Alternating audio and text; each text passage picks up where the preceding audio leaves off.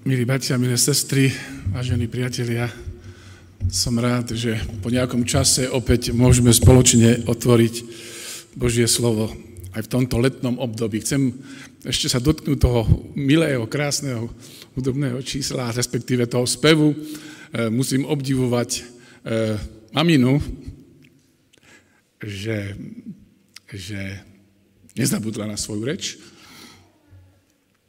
Naša Ninka tiež spieva, ale po česky.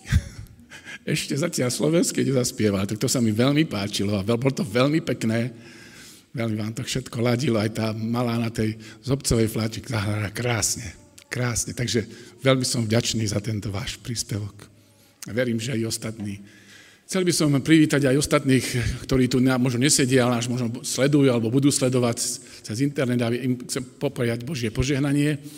Dneska je nás tu tak trošku menej. My sme niekedy používali taký výraz, že tak do vozovej plachty. Ale to nevadí, ja, ja sú dovolenky, je to jasné, je tábor a množné iné veci, takže chápem, že nemusí to byť každú sobotu vypredané, ale napriek tomu verím, že aj tak e, tí, čo ste tu, že a spoločne budeme, pocítime Božie požehnanie a budeme spoločne študovať Božie slovo. E, pred nejakým časom, je to už trochu vás vyskúšam, no neviem, či sa mi to podarí, alebo či sa vám to podarí trafiť. Som tu hovoril s vami na jednu tému, na kázania, ktorá hovorila o jednom čísle. Božom slove, ktoré sme tam spomínali, jedno číslo. Nepamätá si niekde, aké to bolo číslo? Koľko? Výborne, Danka, áno. No padne, ako to padá. Padá to. Áno, Danka, ďakujem. Bola to 40 áno, áno, bola to 40 a s tou 40 sme aký, aký sú vysledovali tu, lebo tých 40 je tam v tom Božom slove viacej. A my sme, ja som si vtedy pre vás vybral 40 takú, akú? Neviete, že už to je dávno. Ale Anka, si trafila číslo, ale tému nevadí, nevadí, jasné. E, to, bola, to bolo, to bolo 40, 40 v zmysle, čo robil pán Ježiš po svojom vzkriesení. Tých 40 dní. To bola téma.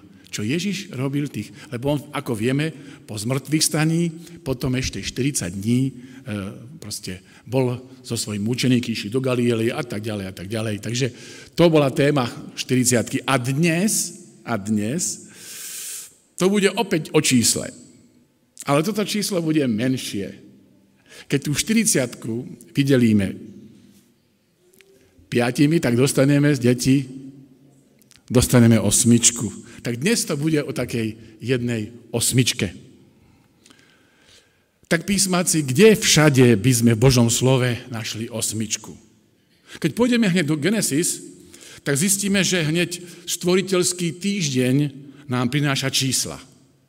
Ale tie končia tesne pred osmičkou, že? E, stvoriteľský týždeň končí sedmičkou. Siedmy deň Boh odpočinul od všetkého svojho diela, požehnal ho a posvetil. A s prvou teda osmičkou v Genesis sa stretneme kedy? Výborne, pri potope, áno. Áno, Noémovi do korábu sa nasťahovalo sedem ľudí. Áno, bolo ich, všet, bolo ich všetkých osem. S ďalšou osmičkou sa stretávame potom ďalej pri Abrahámovi. Kedy? Na osmi deň, čo išiel urobiť? Išiel obrezať svojho syna Izáka, ako mu to pán Boh nariadil, ako potom aj všetci ostatní potomkovia, pán Boh im povedal, a všetci ostatní takto isto budú na 8. deň obrezaní. Ďalšia osmička je pri kráľovi Joziášovi. Keď mal 8 rokov, začal kráľovať. Aj keď druhá paralipom uvádza, že aj judský král Joachín mal 8 rokov, keď začal kráľovať s osmičkou sa stretávame potom v Novom zákone tiež pri Ježišovi, áno, lebo jeho rodičia ho išli tiež do chrámu na 8 deň obrezať. A takisto aj apoštol Pavol vyhlasuje, že ako riadny žid bol obrezaný na 8 deň. Ešte jedna osmička je však zašifrovaná v prvej Samuelovej. A práve o tejto osmičke to dnes bude. Ako som povedal, táto osmička je tak zašifrovaná, pretože sa ako číslo neuvádza, ale my na to musíme prísť a prídeme na to, dá sa povedať, aritmetikou. O to je to trošku zvláštnejšie. A viete, o akú osmičku ide? Ako? Bingo, ty si dobrá, Danka. Ty mi tu normálne, ty ma tu, ty ma tu odhaluješ. Áno.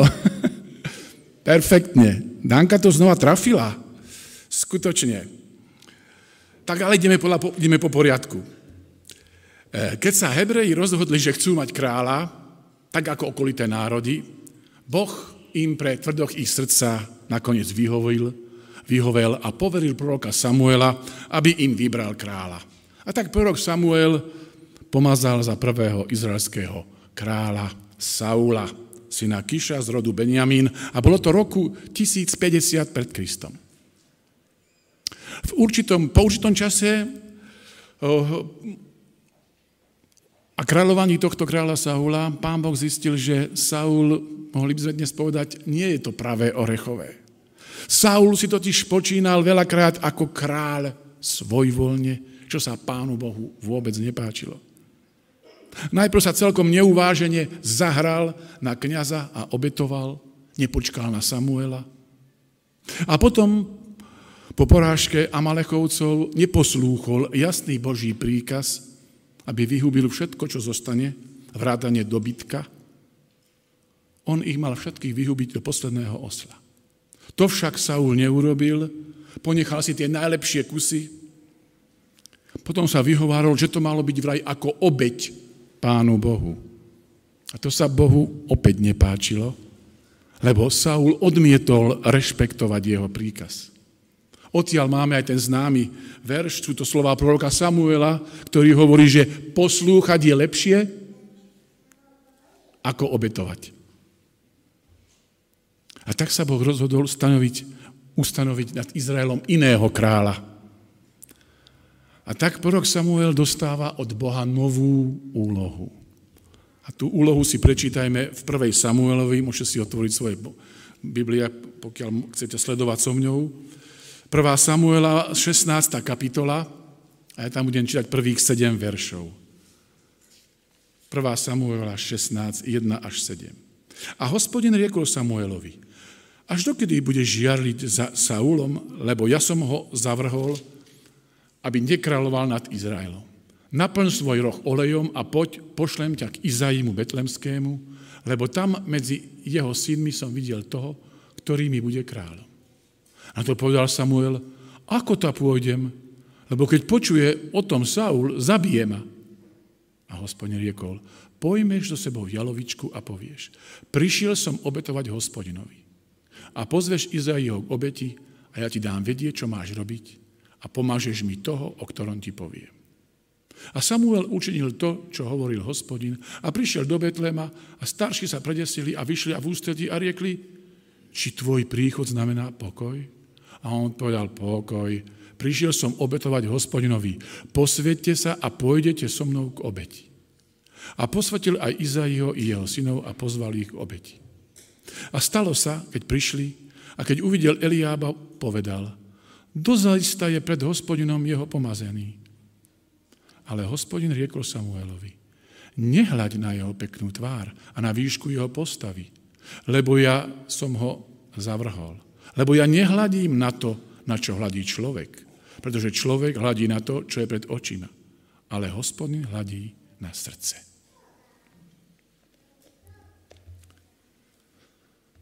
Tak prichádza do Vetlema, ako sme čítali, Samuel. Samuel, to musel byť v tej dobe teda poriadna kapacita. Keď sa objavil v Betleheme, tam Mojší sa predesili. Čo sa stalo, že? A on že pokoje. Ja sme čítali. Keď Samuel urobil všetko to, čo sme čítali, namierili si to rovno k Izaimu a jeho synom. Samuel sa domnieval, že budúci nový král musí byť opäť urastený junák, taký ako bol Saul. Ale Božia odpoveď Samuela asi zaskočila. A tak prichádza ďalší Izaiho syn. Ale ani oni nepochopili, nepochodili. Pán Boh stále krúti hlavou, mm, nie, nie, nie. A tak teraz čítajme ďalej, v tej 16. kapitole od 10. verša 11a. 16. kapitola od 10. verša. A tak Izai dal prejsť siedmým svojim synom popred Samuela. Ale Samuel riekol Izaiho, Izaimu, niktorého z týchto si nevyvolil hospodin. A potom riekol Samuel Izaimu, či sú toto už všetci tí mládenci? A tu mi to pripomína tú rozprávku o Popoluške. Asi väčšina z vás ju pozná. Aj tam princ hľadá dievčinu, ktorej bude na nôžku pasovať stratená zlatá črievička. A tak chodí princ hore-dole, hľadá, skúša v okolí všetky devy a márne. A až na jednom statku pri skúšaní črievičky, keď už prišli všetky devy z toho statku skúšať, ani jeden nepasovala, tak aj on sa opýta, a či tu už nie je žiadna deva? A v tejto prasklo. A na povale spovali zo špiny, zo sprachu, prišla popolu, popelka, popoluška. A tak našli vyvolenú, lebo tej črievička presne pasovala. A tak podobne, ako v tej rozprávke aj Saul, Samuel sa pýta tú otázku. A či sú toto už všetci tvoji mládenci? A aká bola odpoveď Izaiho Samuelovi? Pokračujeme v tom čítaní. 11b a ďalej po 13. verš. Samuelova 16, 11 až 13. A on odpovedal, ešte pozostal najmladší, ktorý práve teraz pasie ovce. Na to riekol Samuel Izaimu, pošli hneď po neho a doveď ho, lebo nesadneme okolo stola, dokiaľ nepríde sem. A tak poslal po neho a doviedol ho. A Šuhaj bol rumený a pritom bol krásnych očí a peknej postavy. A hospodine riekol, vstaň, pomáž ho, pomáž ho, lebo toto je on. Tedy vzal Samuel roh s olejom a pomazal ho prostred jeho bratov. A duch hospodinov zostúpil na Dávida a zostal na ňom od toho dňa a tak vše potom. A Samuel stal a odišiel do rámy. Tak. A je to tu. V 8. syn. Izaia, Izai teda nemal len sedem synov, ale mal ešte jedného 8. najmladšieho. Prvá kronická síce uvádza, že Izai mal sedem synov, ale ja by som veril skôr údaju z pera Samuela, lebo Samuel bol priamo účastný tých udalostí. Kronické knihy, myslím paralipomenom, áno, vieme, o čom hovoríme. Kronické eh, knihy napísal, ako hovorí tradícia, až o 600 rokov neskôr Ezdráš. Samozrejme nebol prítomný, takže tie jeho údaje, ktoré on tam je, nemusia byť presné. Takže ja budem veriť tomu, čo je napísané u Samuelovu, lebo Samuel napísal prvú Samuelovu, takže skutočne myslím, že ten údaj tam je správny. A Dávid bol Izaiho osmi syn. Ako sme čítali, útla postava, taký malý ryšiačik s bystrými očami, s pekným vzhľadom. Teda, keďže aritmetika prvého stupňa ZDŠ nepustí 7 plus 1 je 8. Je 8, teda 8 syn. A práve tento, ako sme počuli a sme čítali, bol pre Boha tým pravým kandidátom na kráľa. Ako sme čítali, volal sa Dávid. Viete, koľko mal vtedy Dávid rokov? Mal iba 15 rokov. A písal sa rok 1025 pred Kristom. Od tejto udalosti sa Dávidov život zmenil. Stávalo sa teda, že vtedy ešte král Saul mával občas zlú náladu a ovládali ho občas také ťažké myšlienky. My by sme dnes povedali taká depka. A preto hľadal Saul pre upokojenie svojej mysle príjemné prostredie. A práve na tomu bol doporučený kráľovi Saulovi mladý Dávid, ktorý vedel veľmi pekne hrať na harfe a na pišťale. A tak sa pomerne ľahko dostáva Dávid až k samému kráľovi Saulovi na kráľovský dvor. Vždy, keď to na Saula prišlo, tá zlá nálada, tá depka, volajú Davida a on zanecháva svoje ovce, prichádza k Saulovi a brnká a hrá, podobne ako tá malá dneska na tej pichťalke, aj tá by nám vedela krásne spríjemniť chvíle, tak podobne hral i Dávid tomuto Saulovi, aby sa ukludnil, aby bolo ticho, aby bolo proste tá nálada zlá od neho odišla. Čas plynul a v Dávidovom živote sa odohrala asi najväčšia udalosť zo života Dávida, ktorá je známa nám všetkým až do dnešných dní veľmi dobre a nielen nám, dokonca aj neveriacim. Lebo mnohí spomínajú Goliáša a Dávida, že to sa to, to, to väčšina inteligentných ľudí, aj čo sú svetsky, pozná. Ide o príbeh, keď sa mladý Dávid smelo postavil filištínskému obrovi z Gatu, ktorý sa volal Goliáš. Tento príbeh, ako som spomenul, dobre poznáme a nebudeme ho dnes bližšie rozoberať. Isté však je, že keď Dávid zasiahol jedinou strelou dobrou, trefenou z praku tohto obra Goliáša a potom ho následne zabil jeho mečom. Stáva sa okamžite v národe nielen dobrým hudobníkom, hudcom, ale odrazu bol z neho skoro národný hrdina. Už to nebol len nejaký pasáčik z Betlehema. Dávid sa potom zakrátko spriatelil aj so Saulovým synom Jonatánom, a po celý čas si veľmi dvaja oni dobre rozumeli a zažili veľa pekných chvíľ. A keď Saul spoznal aj tieto iné Davidovej schopnosti, jeho smelosť, že sa dokáže postaviť problémom a nebezpečiu, tak začal posielať Dávida aj do bojových výprav proti ich nepriateľom.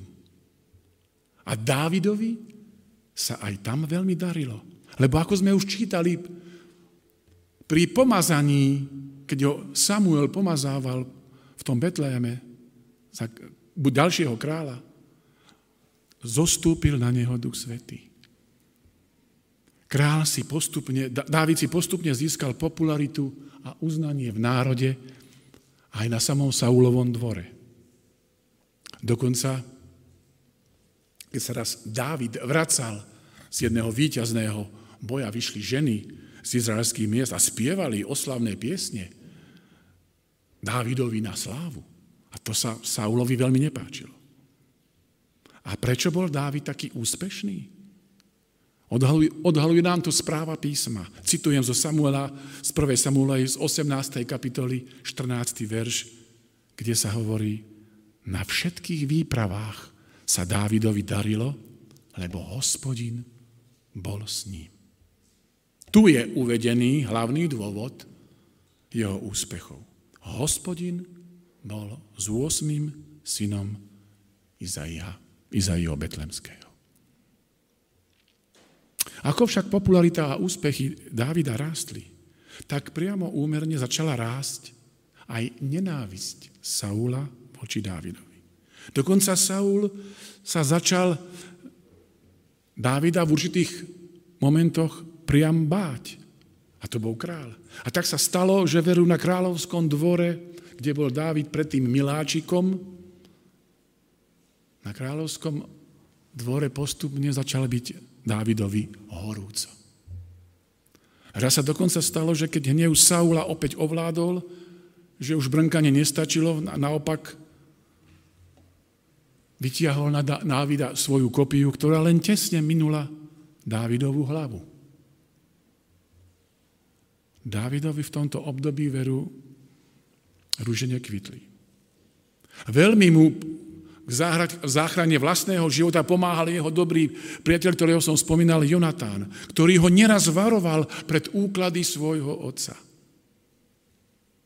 Aj napriek tomu, že si Dávid potom neskôr zobral e, Saulovú dceru, Michol, a stal sa Saulovým zaťom, nepomohlo ani to. Zloba a nenávisť Saula voči Dávidovi neutíchala. Saul sa aj naďalej usiloval Dávida odstrániť, proste zabiť. Vystupňovalo sa to až tak, že sa Dávid musel pred Saulom skrývať, lebo mu išlo o život.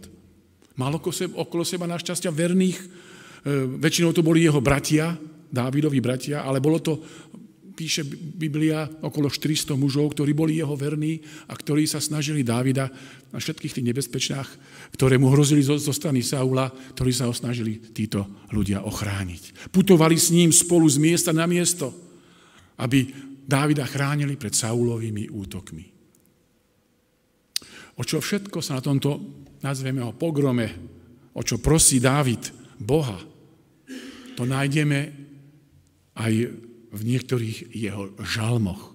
Jeden z nich, žalm 142 sme na úvod brat prečítal. Ale sú to, sú to žalmy, ak by ste si chceli pozrieť, čo všetko tam, na čo sa odvoláva, čo všetko zažíva, tak sú to žalmy 17, 18, 35, žalm 52, 54, 57, 59. A už spomínaný žalm 142. V týchto všetkých žalmoch opisuje Dávid e, a prosí pána Boha, nech ďakuje za ochranu, keď videl, že mu pomohol sa dostať z toho jeho obliehania. V týchto všetkých žalmoch vyznáva, ako, ako veľmi potreboval e, pána Boha pri tom, aby ho ochránil pred týmito útokmi e, tohto Saula.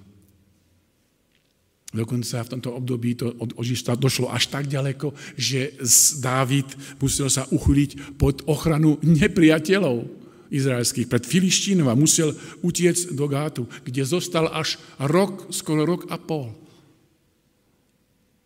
Môžeme povedať, že doslova Saul vyhlásil pohon na Dávida. Ale Dávid bol vždy šikovný a Saulovým nástrahám vždy odolal. Stalo, stalo sa aj to, že naopak Dávid mohol Saula ako prenasledovateľa aj zabiť. Mal na to príležitosť, keď stál v Saulovom tábore nad spiacím Saulom. Tam ho mal vo svojej moci, ale neublížil Saulovi. Aj keď jeho spoločník Abišaj to chcel urobiť. Hovorí, nesiahnem na Božieho pomazaného. V roku 1010 pred Kristom, približne po 40 rokoch vládnutia, král Saul v jednom boji proti Filištínom zomiera. A padol tam tiež aj jeho syn Jonatán. Zahynuli spoločne. Bol to dobrý Dávidov priateľ Jonatán. A s týmito udalosťami končí prvá Samuelova a Dávid sa vracia naspäť od Filištínov späť do svojej krajiny. Ale nástup Dávida na izraelský trón už opisuje 2. Samuelova. Z prenasledovaného štvanca sa nakoniec stáva král. Aj keď prorok Samuel už pred 15 rokmi pomazal Dávida za kráľa, on 15 rokov trpezlivo čakal na túto chvíľu. 15 rokov znášal prenasledovania a útoky Saula, kým nenašiel čas, kým neprišiel čas, aby mohol nastúpiť na trón ako král. A jeho nástup na trón nebol vôbec jednoduchý.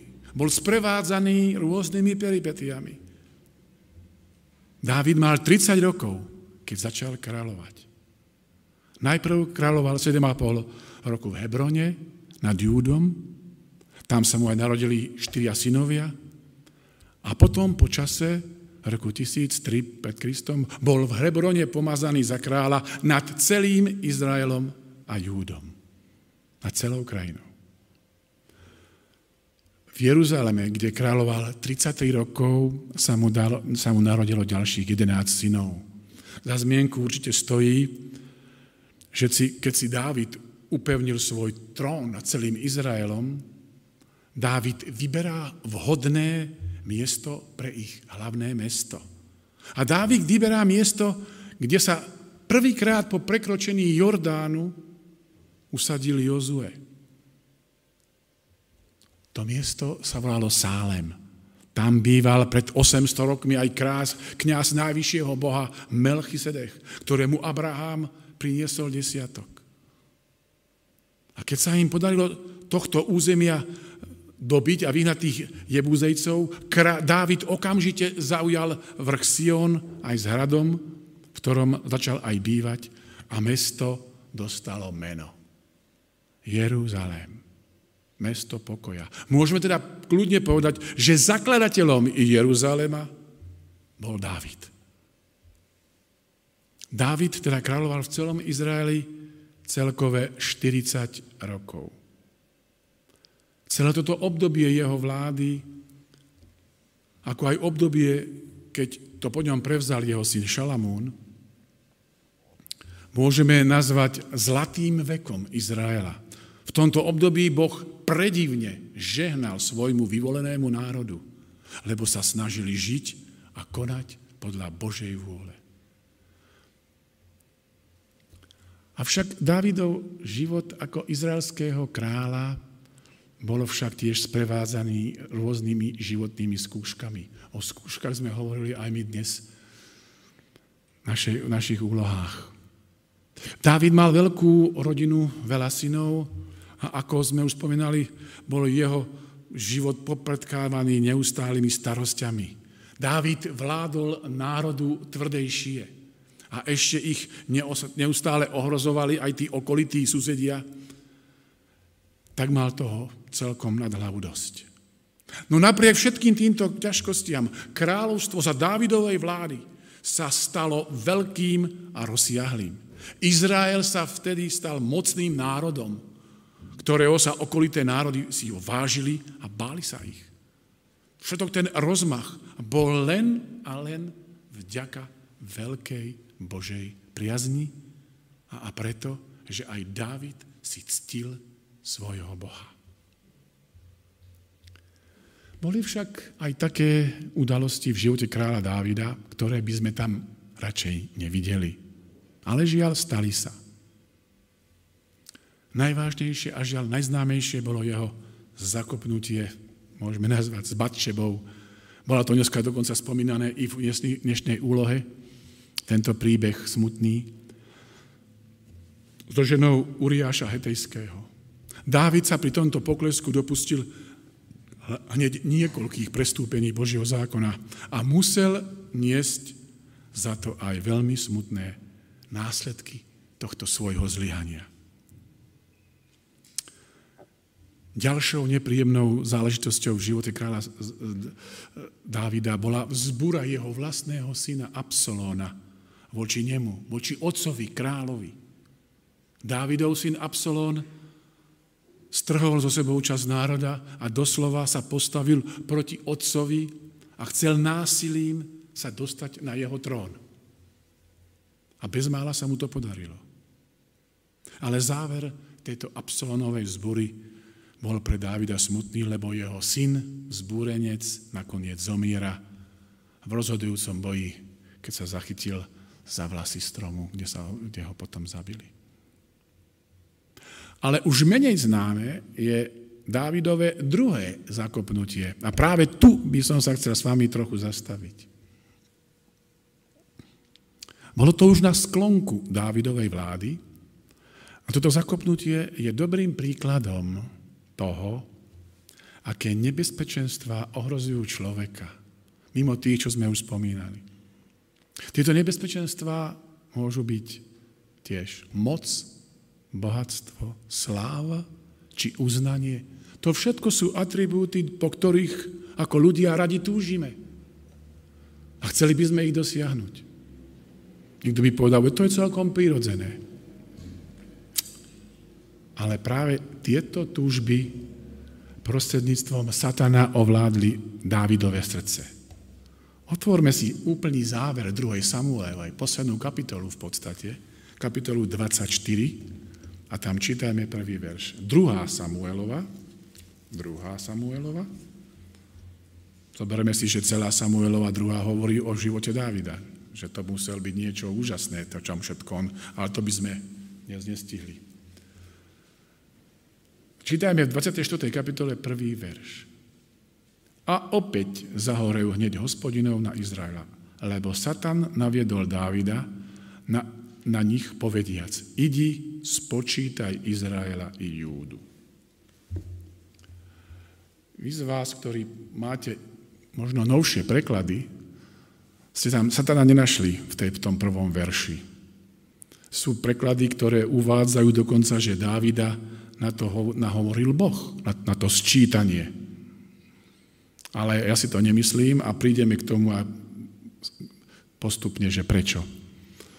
Ja budem veriť tomu, čo sme čítali. Správny, a správny výklad toho verša bude asi taký, že Boh dovolil satanovi, aby skúšal Dávida, tejto veci, no Dávid vtedy neobstál. Sestra Vajtová píše k tomuto, že k tomuto kroku viedla kráľa a jeho, jeho pícha a ctižiadosť, pretože výsledok sčítania mal zjavne ukázať na rozdiel medzi tým, akú slabú ríšu pri nástupe zdedil od svojho predchodcu Saula a ako sa za jeho vlády po tých 40 rokoch, ako táto ríša zosilnila. Mal to byť taký, dnes by sme povedali, odpočet. Keď končí vláda, vládnuť, tak, tak robia odpočet vláky vlády, alebo niečo, hej. Mal to byť taký odpočet vládnutia jeho svojmu národu, ako keby chcel ukázať, pozrite sa, toto som dosiahol, že som dobrý. Dávid tiež zrejme chcel ukázať aj okolitým krajinám, akou veľkou a silnou armádou vlastne disponuje, lebo to nebolo sčítanie všetkého ľudí ako za čas narodenia pána Ježíša, keď, išli, keď, keď mali ísť do, do Jeruzalema. Toto bolo sčítanie hlavne bojaschopných mužov do armády. Dávid v tejto chvíli akoby zabudol, že všetko to bohatstvo, sláva, všetká moc, čo dosiahol, je len vďaka Pánu Bohu a jeho priazni.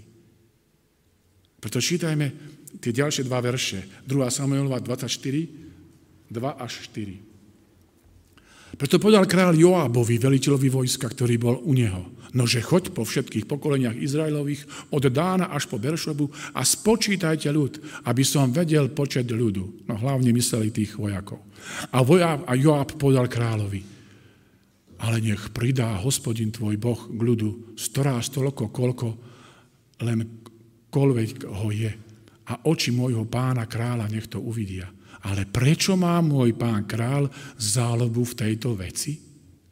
Avšak slovo kráľovo bolo pevné voči Joábovi a proti iným veliteľom vojska.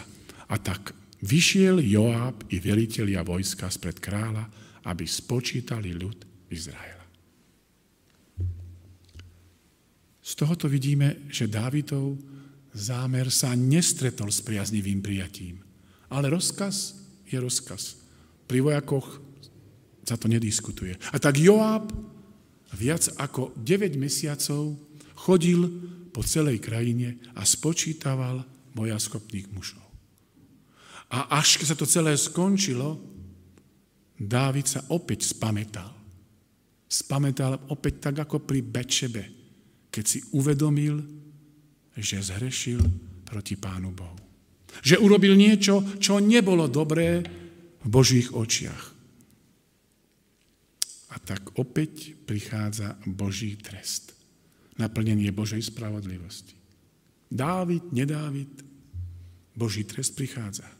A tak za Dávidom je poslaný Boží prorok Gád a, jeho, jeho posolstvo nájdeme vo veršoch 11 až 16, tej 24. kapitole. 24. kapitola 11 až 16. A keď stal Dávid ráno, stalo sa hospodinovi k prorokovi Gádovi, vidiacemu Dávidovmu, povediac. Iď a budeš hovoriť Dávidovi. Takto hovorí hospodin. Troje ukladám na teba, vyvol si jedno z nich, aby som ti to učinil. A tak prišiel Gád k Dávidovi a oznámil mu a riekol mu. Či ti má prísť 7 rokov hladu vo tvojej zeme, alebo či chceš za 3 mesiace utekať pred svojimi protivníkmi a on protivník by ťa honil, a či by bol za tri dní mor v tvojej zemi? Teraz si rozmysli a víc, čo mám povedať tomu, ktorý ma poslal.